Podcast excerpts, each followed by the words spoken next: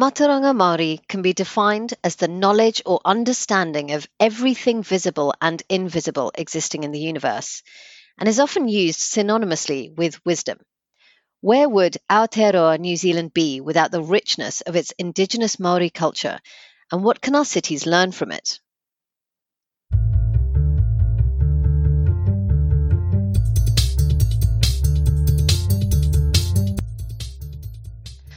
Hi, and welcome to episode two of Moonshot City. I'm Juhi Sharif, and I'm here with Preeti Ambani, and together we're going to be exploring the big questions around what makes a resilient and regenerative city. Today we're delighted to welcome our first guest, Tina Bowser Dean. Kia ora, Tina. Kia ora, tēnā kōrua, tēnā koe Juhi, kōrua, ko Preeti. Tina, you're the executive director of BHW Lands Trust here in New Zealand and a scientist by background. Tell us a bit about yourself. Well, uh, I was born in the tribal boundary that's known widely throughout New Zealand, Aotearoa, as Te Tini o Toi o Te Moana a Toi, uh, which is the Bay of Plenty, the Eastern Bay of Plenty area of New Zealand. Um, I was uh, raised with my grandparents and my great grandparents uh, regularly in company with us as a family. Um, I have a large family of eight brothers and sisters, uh, my parents, and of course, a very wide extended family, which is characteristic of um, most Maori families in New Zealand, Aotearoa.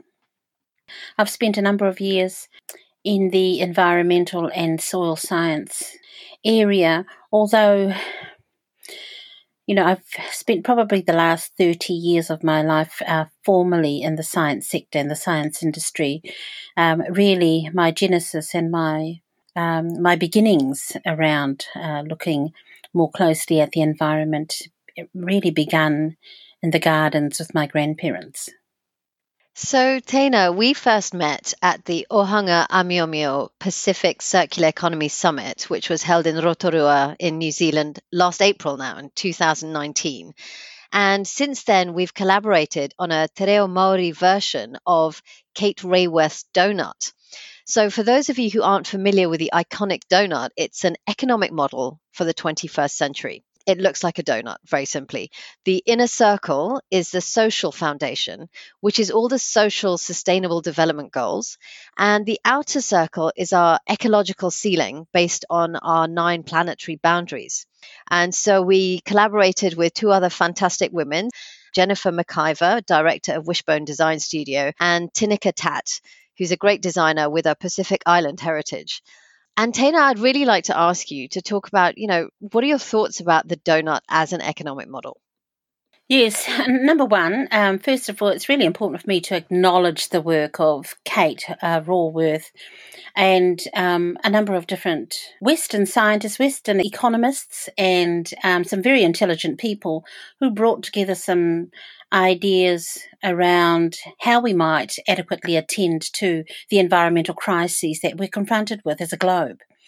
And um, my first uh, reading of the donut model when um, I had the opportunity to have a closer look at it and was given um, space to be able to understand it was number one, I think it was a very brave and courageous uh, reinterpretation, reimagining, and I guess realigning of our reality, what's happening in the world on the global surface of Papatuanuku, of Mother Nature.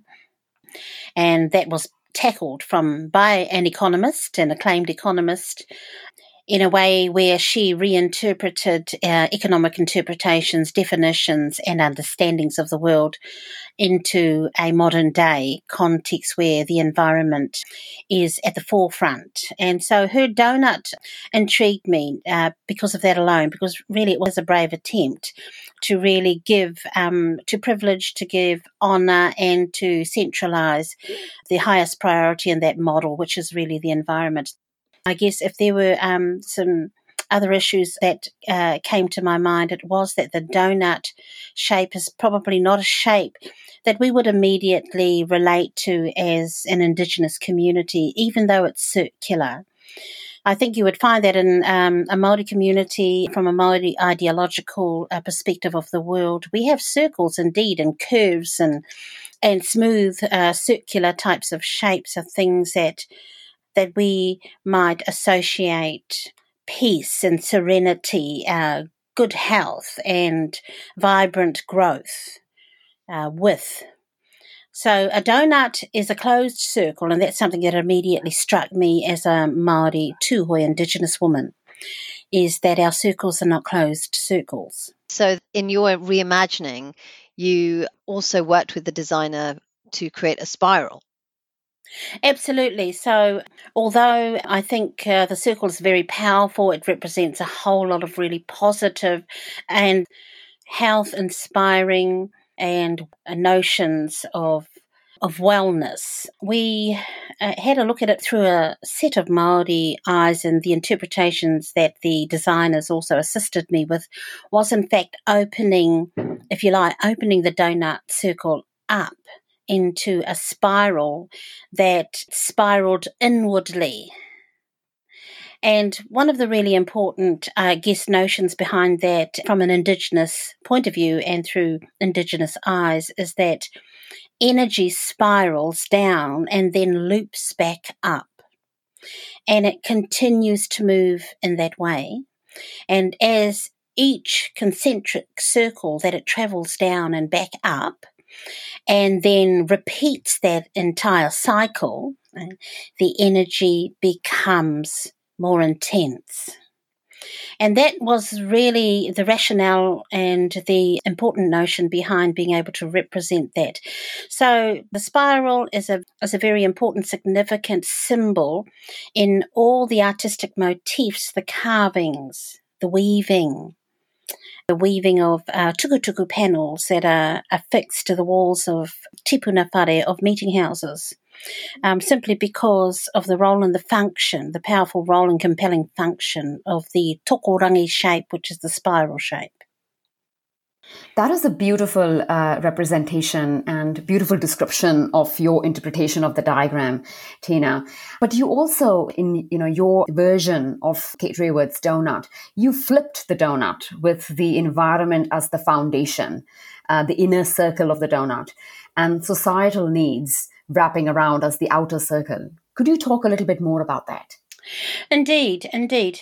I think that. Um, uh, it, it it appears to me that when uh, Kate Raworth and and her team were imagining the donut model and its shape, its form, and what, what it represented was meaningful in the sense that really, um, in my view, what they wanted to do was privilege and and sit at the centre of importance the environmental issues. And all natural surroundings, all natural resources.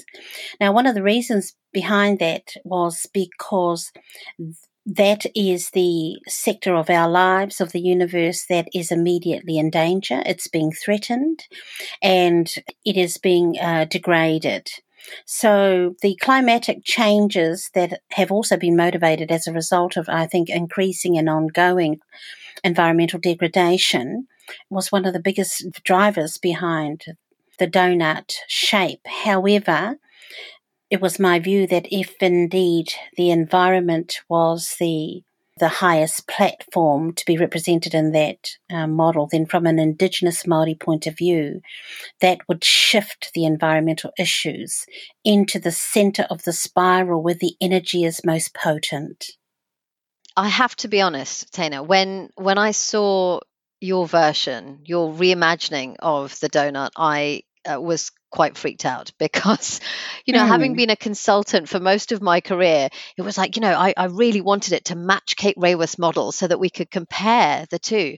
And then, of course, I realized, well, it, it wasn't my worldview, right? It was it was your worldview as a as a Maori woman, and and there's such power in having these two interpretations side by side and these two worldviews side by side. Um, particularly in terms of you know just starting a dialogue right about um, about what is important to each of us and how we address some of these incredibly challenging issues so yeah we we really hope that it's going to to spark that dialogue and it was great that we were able to share it with with kate on twitter and so i know she was keen to hear to hear more about that i was wondering if you could talk to your version of the diagram with you know the environment in the heart of the spiral and talk more about this concept that you called Hatua Matangi, the you know the ecological foundation or ceiling, depending on your interpretation. So that's a beautiful concept. Can you talk more to that?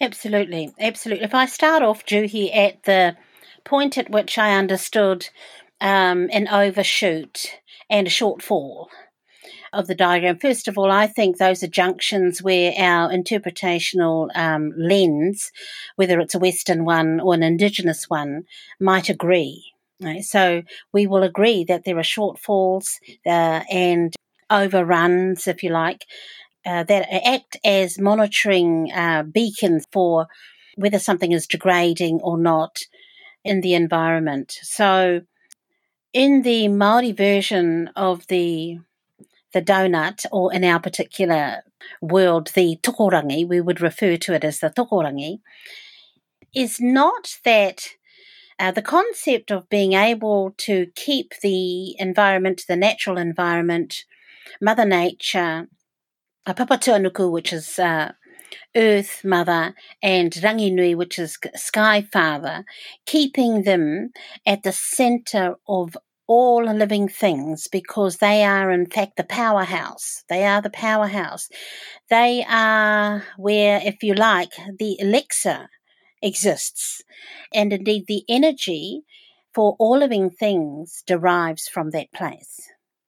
So it's typical of human nature. It's typical of the human population that um, only really a short 40 or 50 years ago, we entered, um, and this is what Kate Raworth um, emphasizes and speaks about uh, regularly as the foundation of her rationale behind her donut, is that human society immediately after World War One, World War Two, rushed with a propensity to really to take up the what eventually has become the overuse of raw material in the natural environment. It's become depleted. It's caused climatic problems.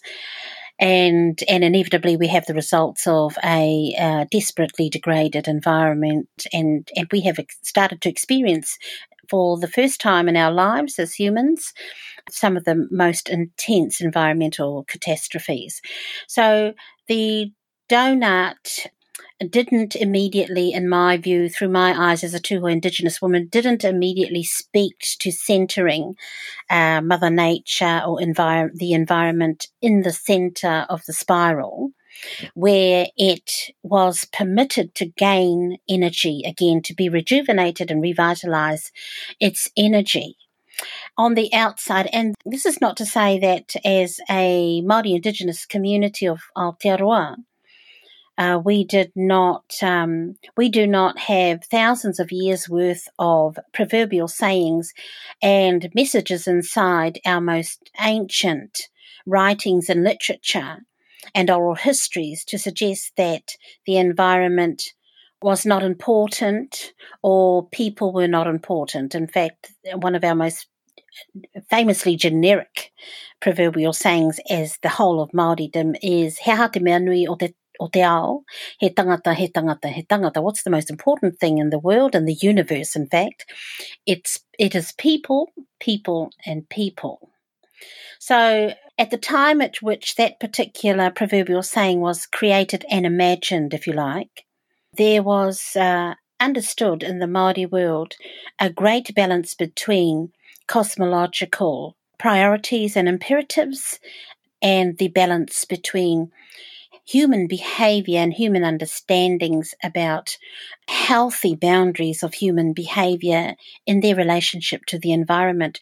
So, at that particular point in time, thousands of years ago, when things were in more of a balance, of course, people could celebrate their healthy behavioral boundaries in relationship with the environment. Today is not the case, and, and even Māori Indigenous communities recognise that having to do something as overt and as explicit as positioning Mother Nature, the environment, and Ranginui, so Earth Mother and Sky Father, in the centre of a diagram like this eh, makes things overt and explicit. And that was the first change. It's almost inverting the diagram. And social and political structures and considerations sit on the outer layers. Um, and this doesn't mean to say that you can't still use the rating bars to show an overrun and a shortfall. Those those can still occur on the takarangi design, the reimagined one from a Tūhoe Māori Indigenous point of view one of the other things that was added to this this particular diagram from a indigenous point of view and I'll just pick up that particular one that you've uh, selected Juhi and that was what we termed te hātua mātangi translated te hātua mātangi means the last breath of life and uh, the English equivalent of that, of course, has been provided and offered by uh, Kate Raworth's diagram as meaning an ecological ceiling. Te hātua mātangi, in terms of the last breath, is in fact describing when the overshoot is irreversible when the overshoot has uh, extended to such an extent that in fact it's gone to a point of no return. And that we must then, as an Indigenous community, we must then revert back to the senses of spiritual intelligence.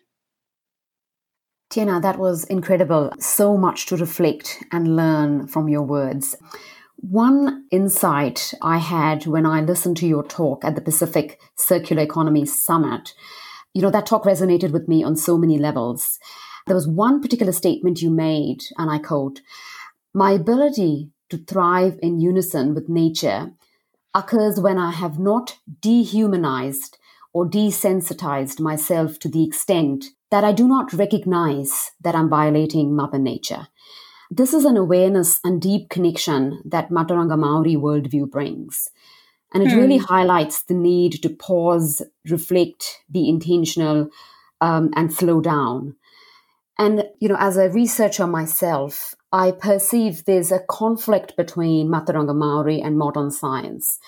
What is the role that we need to play to break down some of these barriers in our quest to building regenerative cities and ecosystems? Well, I think my first reaction to that question, Preeti, is that Indigenous scientists, such as myself, the um, community of Indigenous scientists, we must become teachers of empirical Western scientists. Mm. I have uh, long argued in a number of different forums right throughout the world, my travels throughout the world, that if you are indeed an Indigenous scientist or a Maori who happens to be a scientist, but you're totally and completely educated and sold on Western empirical science, then you are simply a Western scientist who happens to be Indigenous. But if you are an Indigenous scientist who, in fact, has found pathways or has experimented with pathways, who is actively researching um, and activating uh, action research around the meaningful and sensible junctions uh, separate pathways as well as pathways that agree in terms of Mātauranga Māori, Indigenous technical knowledge and Western science, then in my particular view, you are deserving of the name of Indigenous scientist. Because you are not walking with one world view, but you have deliberately schooled and educated yourself in the uh, science and political science of environmental freedom that the environment is given privilege over other sciences, but the other sciences, the Western science, the mainstream sciences, have really used, we have recognized that they have really useful tools and knowledge bases inside them that support an Indigenous worldview of environmental health and well-being. And I think that uh, therein lies the difference. It's a huge challenge. Uh, for hundreds of years here in New Zealand, Aotearoa, there has been great conflict, of course, and resistance to uh, Mātauranga Māori. That's not new in New Zealand, Aotearoa. That's uh, that's uh, well known. It's in fact now becoming well published and well documented. But as we became more sensitized as a whole globe, as a whole world, to the very rapid degradation of the environment and the massive changes in climatic conditions, Indigenous knowledges, Indigenous bodies of understanding the world we live in has become a desperate go to place for most Western scientists today, I would say, and certainly for Indigenous communities. But, you know, putting the environment at the centre of all considerations around climate and environmental health has been there for millennia for Indigenous communities, including Māori. It has been at the centre for millennia.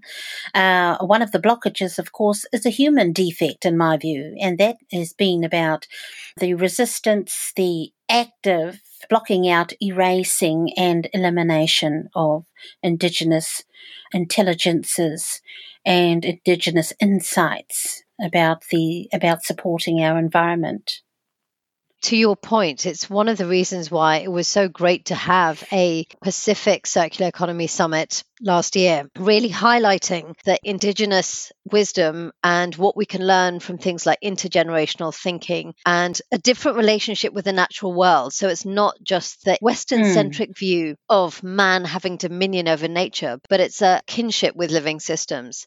And of mm. course, we've talked a lot about the inner and outer boundaries of the donut, but in the middle is the space for regenerative economies and ecosystems. And that's really the theme of what we're exploring at the moment. So thank you so much. Thank you, Tena, for your time, for sharing this, you know, your power packed knowledge and wisdom with us today. We really, really appreciate it. Thank you, Kira. To learn more, continue the discussion, and get links to Tena's talk at the Pacific Circular Economy Summit, visit us at projectmoonshot.city. I'm Preeti Ambani. I'm Juhi Sharif. This is Moonshot City.